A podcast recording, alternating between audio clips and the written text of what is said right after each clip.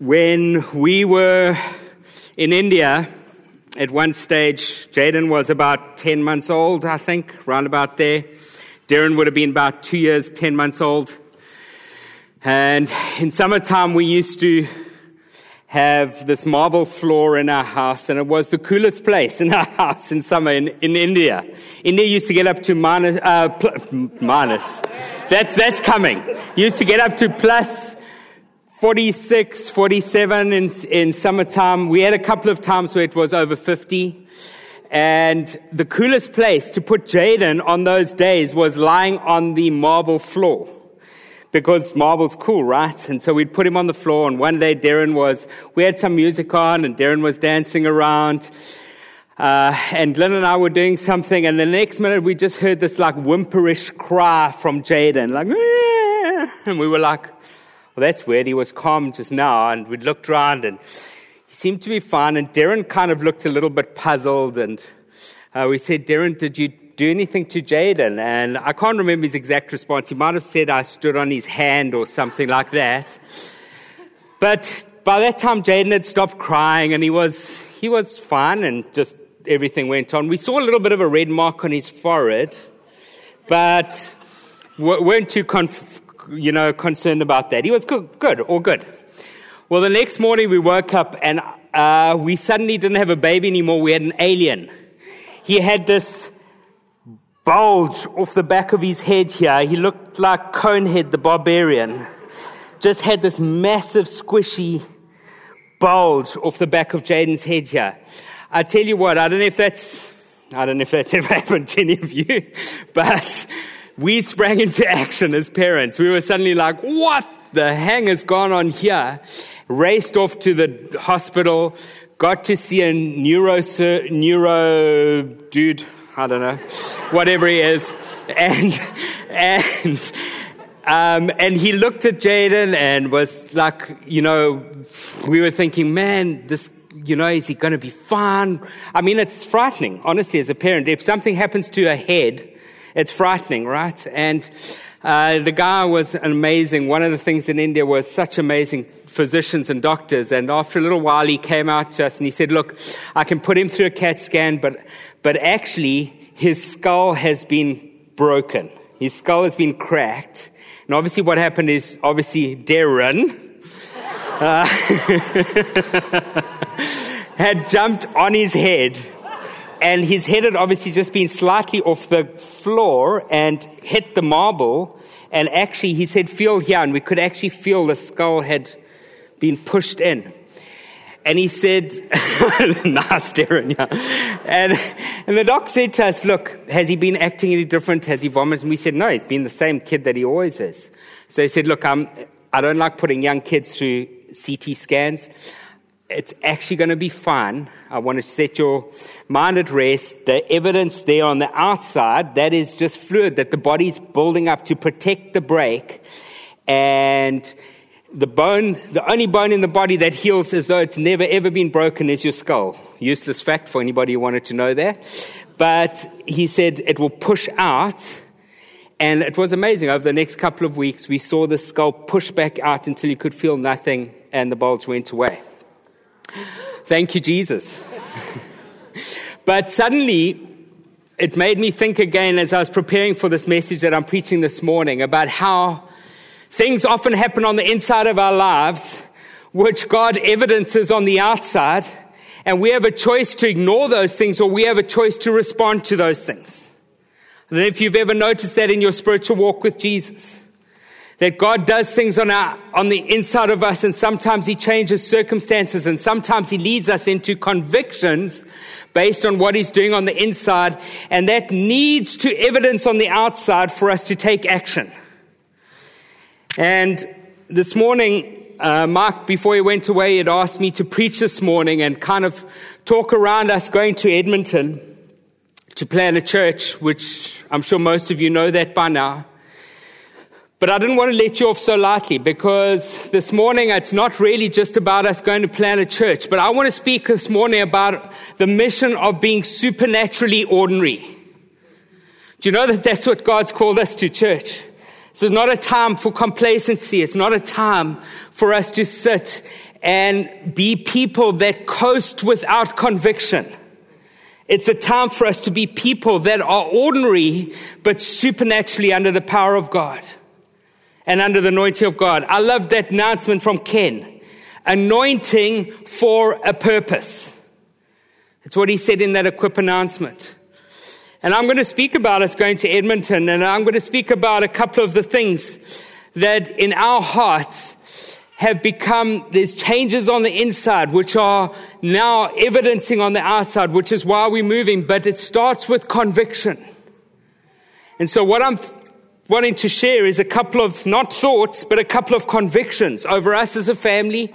And I'm trusting that you don't zone out and go, well, that's great because that's for you going to Edmonton. But this morning, the convictions are for each one of us because we all called on a journey of being supernaturally ordinary for God. You might go, I don't want to be ordinary. I tell you what, better be ordinary and supernaturally anointed to do that than to be extraordinary and doing it all in your own strength.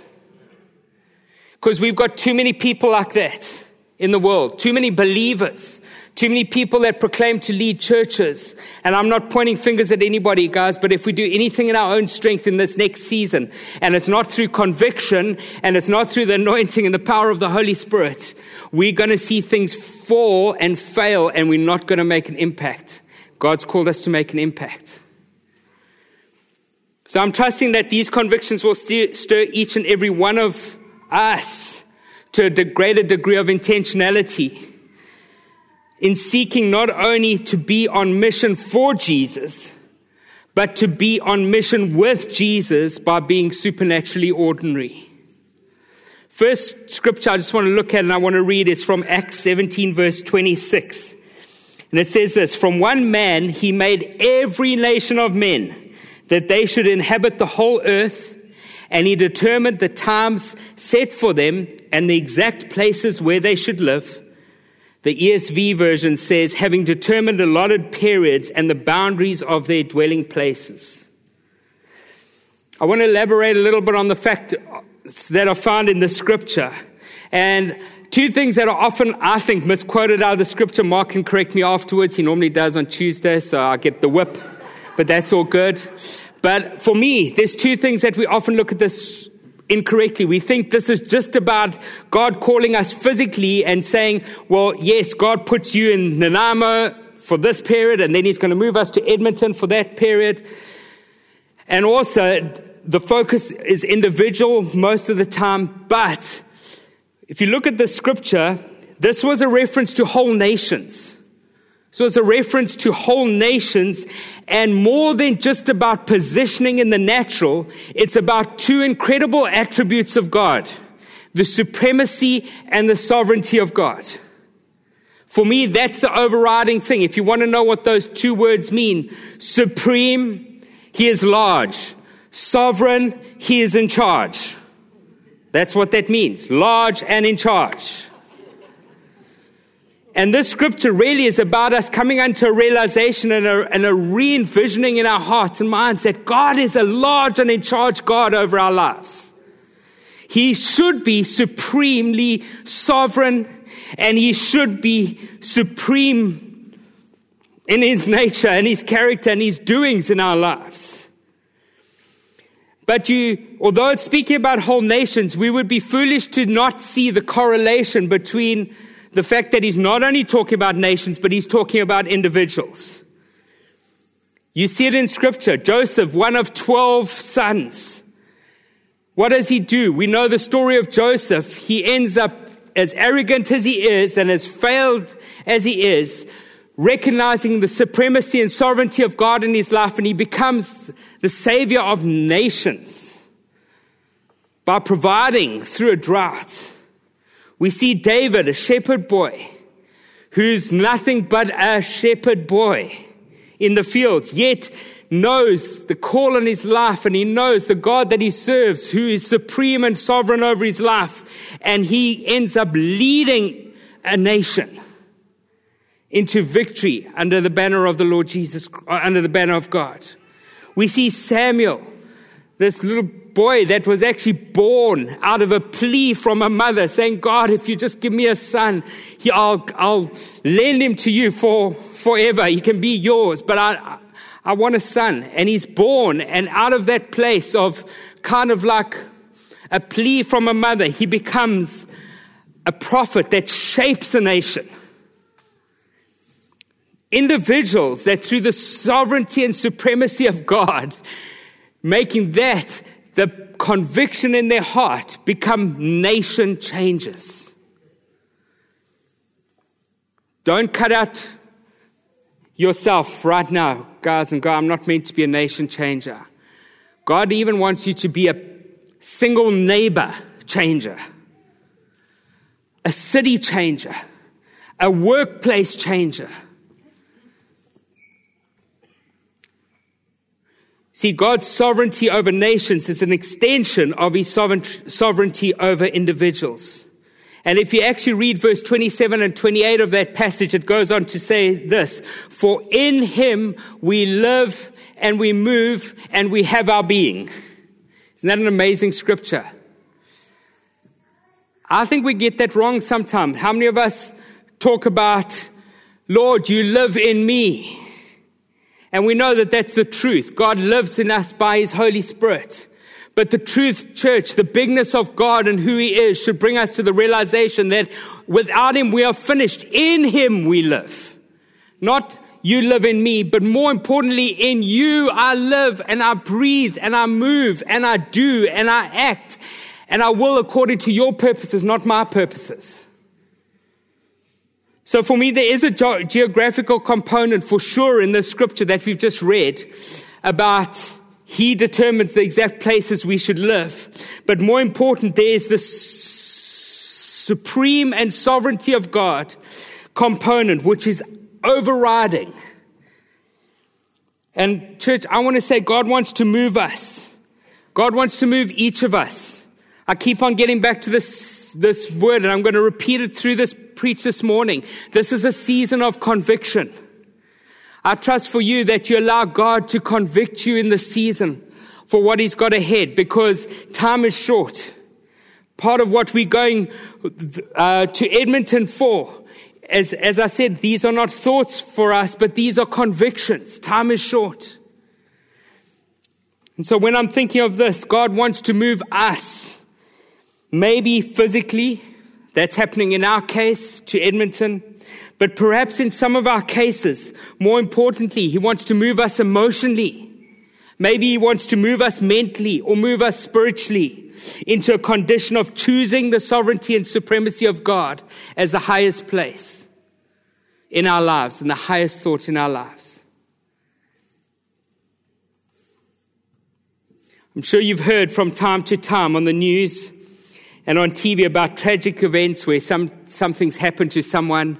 And they often use this quote line. They say, man, he was just obviously in the wrong place, the wrong time. Have you heard that? And we can live like that if we don't determine the season that God has us in. God has not destined us to live in the wrong place and the wrong time. And again, I'm not talking only physically. I'm talking about where are we in Christ this morning? Where are you in God? What are the convictions that you know the Holy Spirit is putting on your heart and prompting you in this season?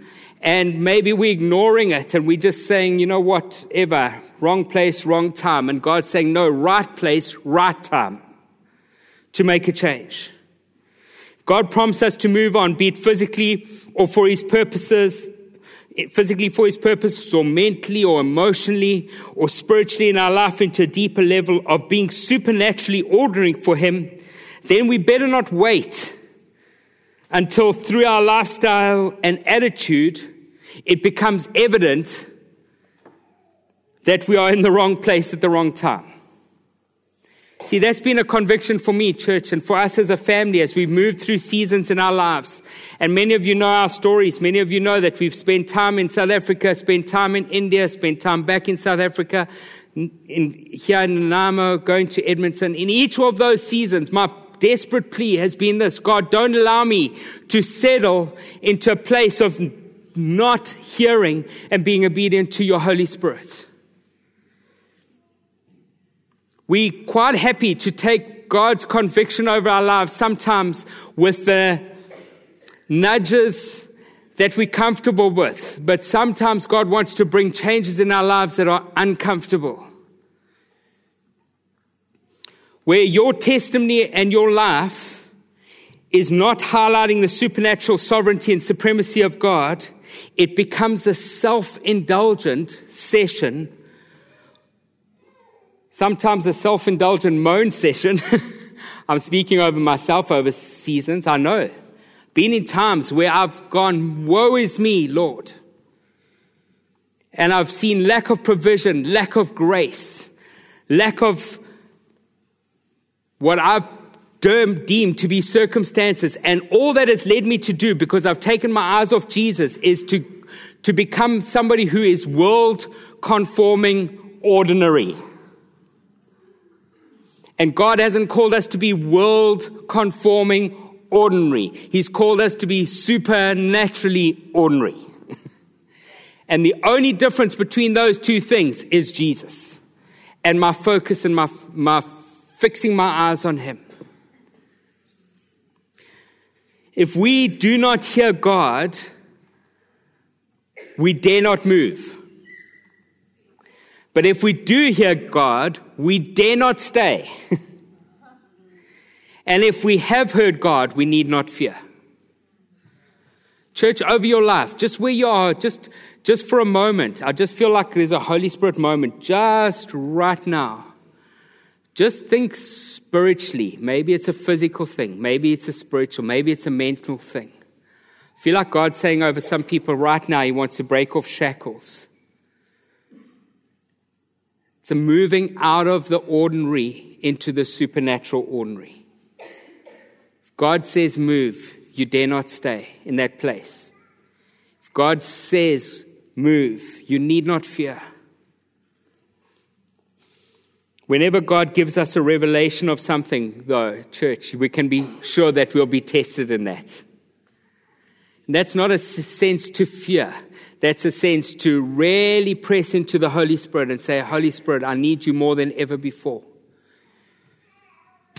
See, faith is not a product of our circumstances. Circumstances, or rather breakthrough in circumstances, are a product of our faith. How many of you can attest to that? I think if we're honest about that, sometimes we look for circumstances to prop our faith up.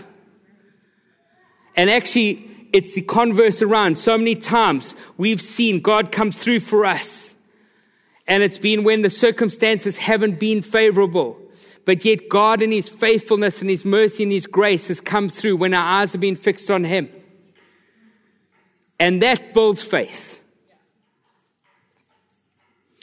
I want to qualify that statement by saying that there's only one circumstance that should really produce faith in us. And and in Hebrews chapter 11, verse 11 says it so amazingly. It says, By faith, Abraham, even though he was past age and Sarah was barren, was able to become a father because he counted him faithful who had made the promise. And the only circumstance that should engender faith in us is the faithfulness of God.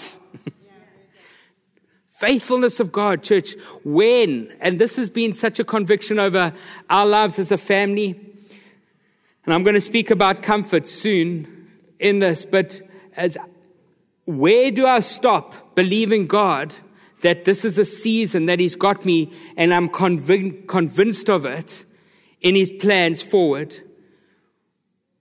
Where do I stop believing that? It's often I stop believing that when I forget the faithfulness of God over my life. And then my trust starts becoming in money, in my home, in my security of my job, in this thing, in my family, in my friendship circles.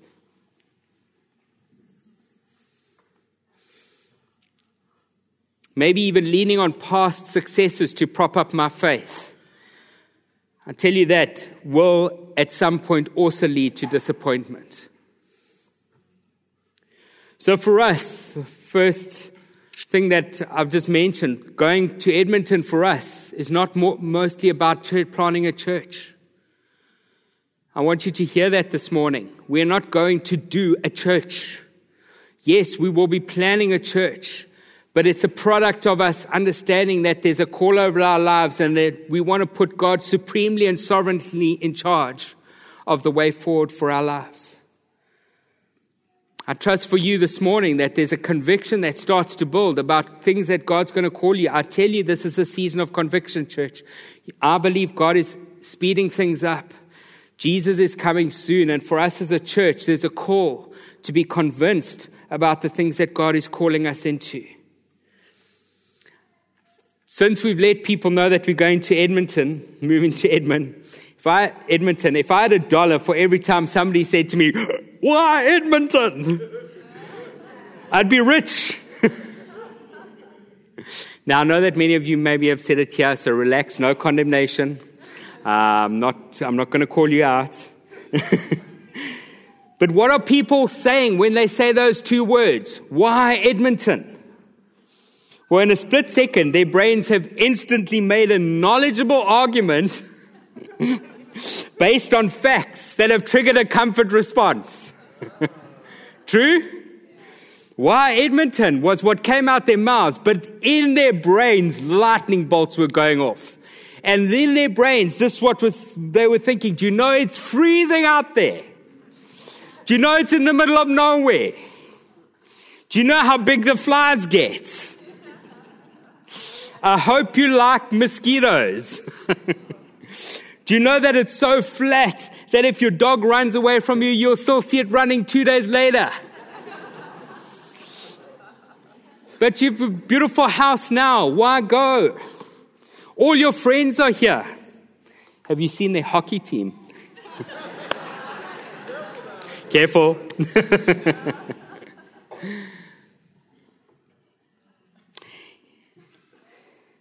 Hebrews 6, verse 13 to 20 says this For when God made a promise to Abraham, since he had no one greater by whom to swear, he swore by himself. I just love that.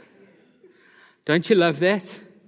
It's two scriptures that get me every time. One's in Genesis, where we know the story of creation, and God spoke to the dark, God spoke to the heavens and light and dark, and he spoke to the earth, and he spoke to that, and the animals came forth, and all this, and the water separated. And then it says, when he made man, he spoke to himself. Just an amazing thought, even there, that the fact that God said, man, they have to be made in my image. I'm not speaking to anything for this to come out of this. They're going to come out of me. And then this, this one, which is just another one for me, when God made a promise to Abraham, Finding no one greater than himself to swear by, he swore by himself. And thus Abram, having patiently waited, obtained, oh, sorry, saying, Surely I will bless you and multiply you. And thus Abram, having patiently waited, obtained the promise. For people swear by something greater than themselves, and in all their disputes, an oath is final for confirmation. So when God desired to show more convincingly to the heirs of the promise, the unchangeable character of his purpose, he guaranteed it, guaranteed it with an oath. The unchangeable character of his purpose. So that by two unchangeable things in which it is impossible for God to lie, we who have fled for refuge might have strong encouragement to hold fast to the hope set before us we have this as a sure and steadfast anchor of the soul, a hope that enters into the inner place behind the curtain, where Jesus has gone as a forerunner on our behalf, having been a high priest forever after the order of Melchizedek. Second conviction that has been in our hearts as a family, and I know that it's something over us here at Oceanside as a church. I'm trusting for this next season, church is that comfort is this thought. Comfort can lead to complacency, complacency, which in turn will lead to missed opportunities. See, this starts, this passage starts with the promise of salvation, if you read it in the context of what it's saying. But it's not only that. You see, every promise God has for us is guaranteed to us through his trustworthy character. I think sometimes we forget this incredible character of this God that has saved us. The character of God, which is so supremely unchangeable. He never changes. He's the same yesterday, today, and forever. So he's made promises over your life. He's not changing. He's not changing. Church, and sometimes the world brings against us these bufferings, these things that start to shake our faith in who God is. And I want to say, don't allow circumstances or things to shake your place of understanding, of knowing that the character and the nature of God is unchanging. When we don't pursue the promises over our lives because of giving into comfort, it leads to complacency. And we miss not only the opportunities of seeing what God will do as we step out in faith like Abram did, but more importantly, we miss out on the opportunity to see the trustworthy character of God act on our behalf. I tell you, as a family, we've journeyed through different nations, and in every one of those nations, we have testimony after testimony of the faithfulness and the goodness of God. And sometimes I've sat and I've looked back and I've gone, what happened, God? What if I'd never taken you at face value? What if I just remained in a place of comfort? And I think of all the missed opportunities and the missed grace of God over my life and the missed favor that I would have missed out and the missed relationships.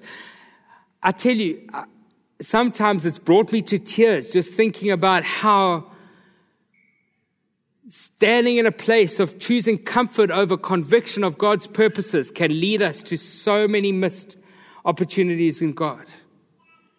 In India, we saw miraculous interventions. I can't go through, to, I can't go through all of them, but miraculous interventions. We saw relationships and friendships which if we had never been obedient to God, we would have never seen. We saw miracles and testimonies. We saw spiritual breakthroughs in people's lives and our lives. We saw physical protection. How about even in the last two months of our planning for Edmonton? God has just been so faithful, church. And part of what I want to do this morning is just testify to the faithfulness of God. When you step out and you trust his character and you trust his loving nature and his all encompassed love for you, you need not fear in stepping out. Whether it is to talking to a colleague at work, whether it is talking to your neighbor, whether it is trusting to break open your workplace for Christ, you need not fear. But if you stay in a place of comfort, you do not know what God is going to do in and through you. In the last two months in planning for Edmonton, many of you know we went to Edmonton within 10 days, seeing God open schools for our boys miraculously, opening a house for us to purchase miraculously. Having in 10 days those things was, it was a miracle. Having to get mortgage, having to get all of that thing, and it all done and dusted before we got back. While I'm sitting in Edmonton, I get a phone call on my MS Messenger from an unknown number, I think, oh, yeah, we go, one of these jolly advertising things again, you know. Pick up the phone, hello. I hear this East Indian voice on the other side. Russell, it's Gokul. I go, Gokul, Gokul, Gokul. Gokul. In India, a young man, young man, came to Christ, got saved in that church in India. We were part of that man's life. And he's now phoning saying, I see you in Edmonton. I'm living in Edmonton. God's sovereign church. Getting a call last week, and I'm having a Skype chat this afternoon with a couple. I don't know them, I don't know who they are, but found us on the internet through Facebook knows, well, that was one of the reasons, but their aunt is in Cape Town. We didn't live near Cape Town. 1,400 kilometers away from our home. She's heard of us going to come into Edmonton. She had contacted them. South African couple that grew up in the same town as we did, lived in the same town as we did, never knew them at all. He gets hold of me last week We live in Edmonton. We hear you coming. How can we help? Where are you situated in Edmonton? We hope you're close to us. Well, if we couldn't have been closer if God had. We're on the outskirts of Edmonton and they live in Spruce Grove, 15 minutes away, which is literally just down the 16A, 15 minutes, and they're at their home. Just supernatural things that God is doing. I tell you, you cannot you think you have an exciting life, put your hand in the hand of God and allow Him to use you and get out of comfort and trust God to use you in ways that you've never asked or imagined. And guys, I keep on coming back to this thought, but it's nothing to do with us and it's all about Him.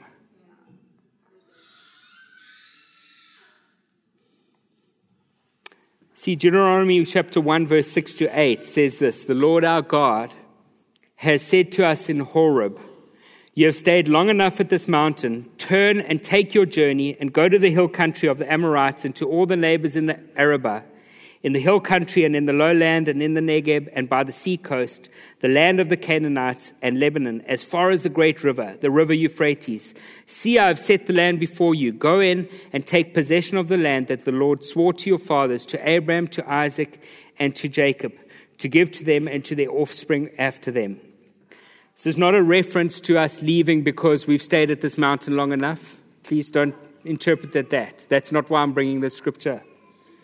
But here's the thing there's a deeper meaning behind the scripture. If you look at what Horeb said to us, God said to us at Horeb, if you look at what Horeb, the name that Horeb is the name in Deuteronomy used for Mount Sinai. Mount Sinai was the place we know where God came and gave Moses the Ten Commandments. If there was any place in the children of Israel's thought processes of where God dwells, that must have been it for that time. Can you believe? Can you think of it? This must have been where they were just knowing that God spoke to us, God gave these things to us.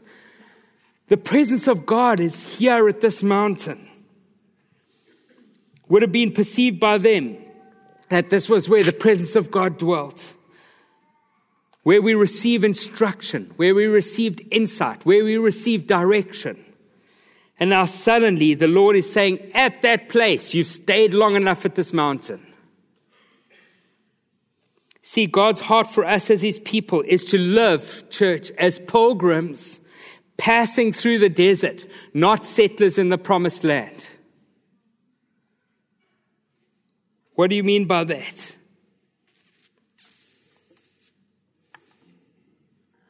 Well, here's what I mean. In the promised land, and one day I believe we're going to be in the promised land in heaven. That's our true promised land. Amen. But if we live at the promise in, in our circumstances here as the promised land, this happens. We will implement methods, but we will forget the mandate. We will pursue, or we can pursue the presence of God, but forget the purposes of God.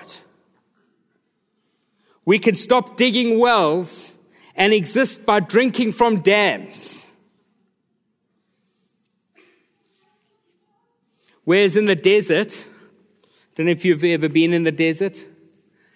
There's a desert in South Africa called the Kalahari Desert, and there's a group of uh, Bushman folk there, the, the San tribe that live there. And these guys are incredible. But I'll tell you one of the things is in the desert, there is a need to find water. Amen. There's a need to find living water. In the desert, there's also a need to bring others to the source of water because you know, if they're not brought to that place of being able to the, find water in the desert, they will die. There's also a desire in the desert to be led. If you've ever been into a desert, there's no roads. you need somebody who knows how to take you through that place. There's a desire to be led when you're in the desert. There's also a dependence on miraculous, the miraculous power of God when we're in the desert, trusting God for a way through. And like Moses, we become desperate for the presence of God and we say, God, unless your presence goes with me, I will not move. And, church, just for me and for our family, we don't want to live as those that are settlers in the promised land. And I know that for this church, the mandate over this church is not to be a church of settlers living in the promised land. God's heart for us as a people is that we pioneers moving through the desert, finding those springs of living water, not living as those that have found great methods of doing stuff, but have forgotten the mandate that God has called us together as a people for. Not living as those that are pursuing the presence of God, but it's just for me. It's for me. Rather than forgetting the purposes of God, the reason why God gives us presence is for a purpose and we stop digging wells, and Mark's spoken about this before, and we end up just drinking from dams, stale water. Colossians 3, verse 1 says, Since then you have been raised with Christ, set your hearts on things above, where Christ is seated at the right hand of God. Set your minds on things above, not earthly things. Church, we're citizens of another kingdom. And I trust this morning that just even just in these three small thoughts, something in your heart breaks open this morning to the possibilities in God as you stretch out your faith with conviction. Not, not because of calls, not because of anything else, but because of conviction. Knowing that God has a purpose for each and every one of us in this season. Us, for us, for the next season, it's going to Edmonton to plan a church. The reason we're planning a church is to know Jesus more for ourselves and to make him known. We're not going to establish a body of people that just get into methods and forget the mandate or seek the presence of God for themselves but forget the purposes of God. And it starts, as I said at the beginning, there's a corporate, there was a corporate truth over those nations as that word was pro- proclaimed about He determines the exact times, places that we live. But it starts with an individual conviction. And this morning, I just felt God wanted to re. What's the word I want to say? it's not a word, but I want to say remission us. remission us for the commission.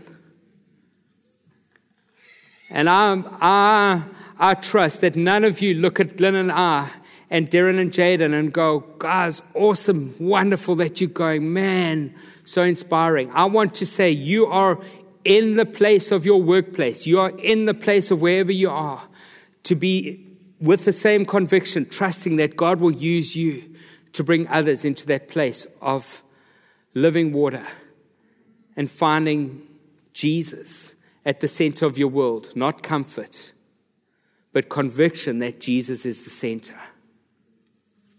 I felt God just wanted to do a couple of things with us. And I'm going to ask the worship team to come back up just for a moment.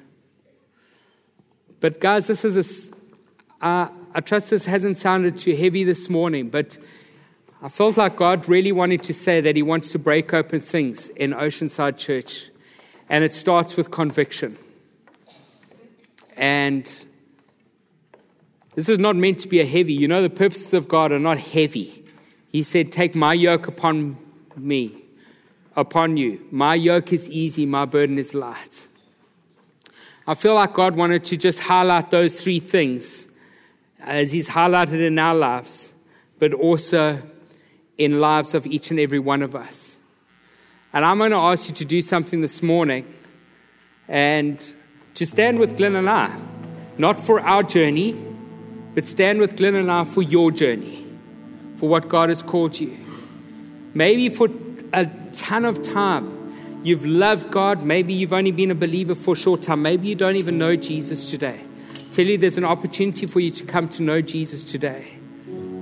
I would love to help you understand what it means to be a follower of Jesus and to pray with you And I'll be here afterwards to pray for anybody who wants to do that. But maybe for us as a people, guys, maybe the, this understanding of the supremacy and the sovereignty of God has been um, an understanding that we have when things are going good. But when it's going bad, maybe it's not. Or maybe it's vice versa. Maybe it's a thing where sometimes when it's going bad, I suddenly then see the supremacy and sovereignty of God. But when it's going good, I forget about it. I live with a life that has got zero conviction about the purposes of God for my life. I want to challenge you this morning to stand with Glenn and myself and Darren and Jaden. So we trust for the season ahead for us. Here's the first thing. And if this is sung, rung true for you, I'm going to ask you to stand now together with us. God, the supremacy and sovereignty of you needs to be my highest focus. Your supremacy and your sovereignty needs to be my highest focus. Maybe it's been this thing of I've grown comfortable. Guys, that's not comfortable. I'm not talking about God wanting us to be uncomfortable. God does not do that to us. We are not going to Edmonton and dreading the cold. Seriously. When we were in India, we didn't go there and dread the heat. God does not position us anywhere where He doesn't give us grace for. But He will not force you out of your comfort zones of loving your neighbor or even just talking to your friend. And I'm telling you, until we get the conviction that everywhere we are, God wants to pull us out of those comfort restrictions and bring us into life. I tell you what, two things will happen if you dare to step out today with that you will be immeasurably more impacted in your life than you've ever believed before. You will experience experiences, get new relationships, build kingdom bridges that will stand for eternity. Or we can just remain in our little homes, cozy and comfortable.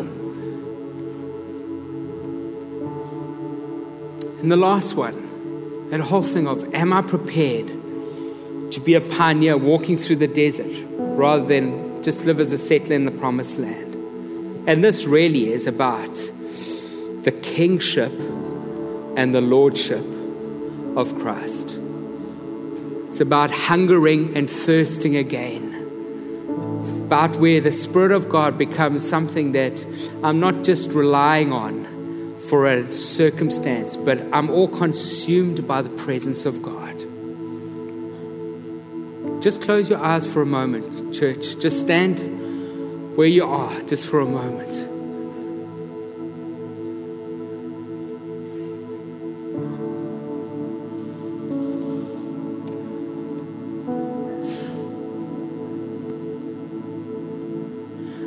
Feel like I want to sing over a release over you this morning and over myself. Forget about my voice. I don't have the greatest voice. Forget about anything. Just think of your Father.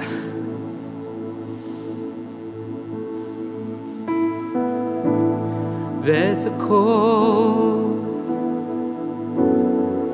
call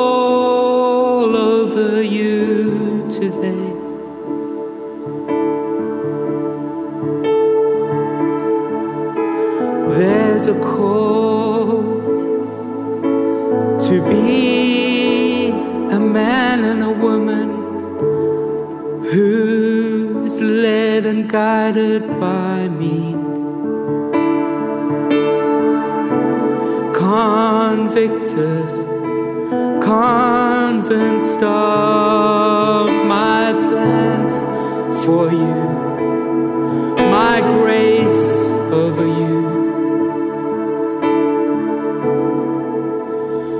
released by the power of my spirit.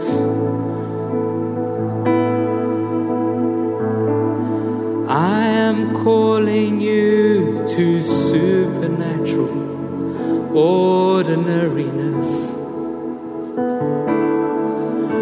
where you lay aside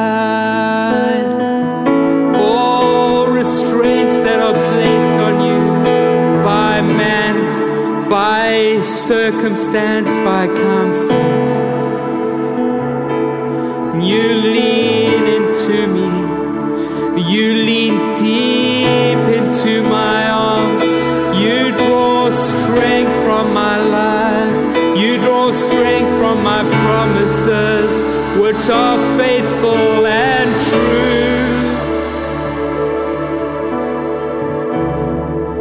I will never leave you. Never stop guiding you. I'll never hold back from the purposes I have for you. So run,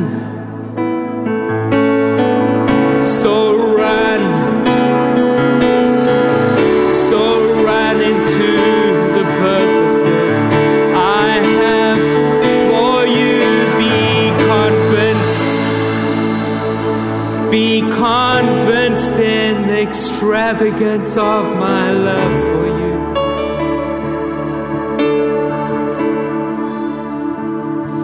Don't hold back.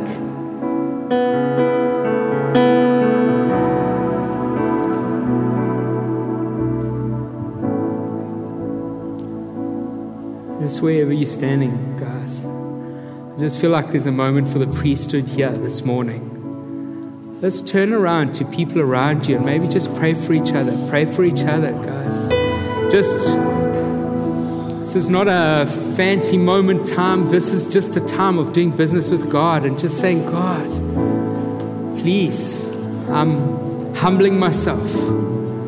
Pray for each other for strength and for conviction and for purpose. Let's do that for a moment, just wherever you are standing, just with the people that are next to you, with the people around you. Pray for, for us as a church, for each one of us, that God would use us, not to build up the name of Oceanside, but to build up the name of the King of Kings and Lord of Lords, to see His purpose fulfilled in your life, in the life of the city, in the life of your work, in the life of the nation. Let's do that now, wherever you stand. Thank you, Jesus.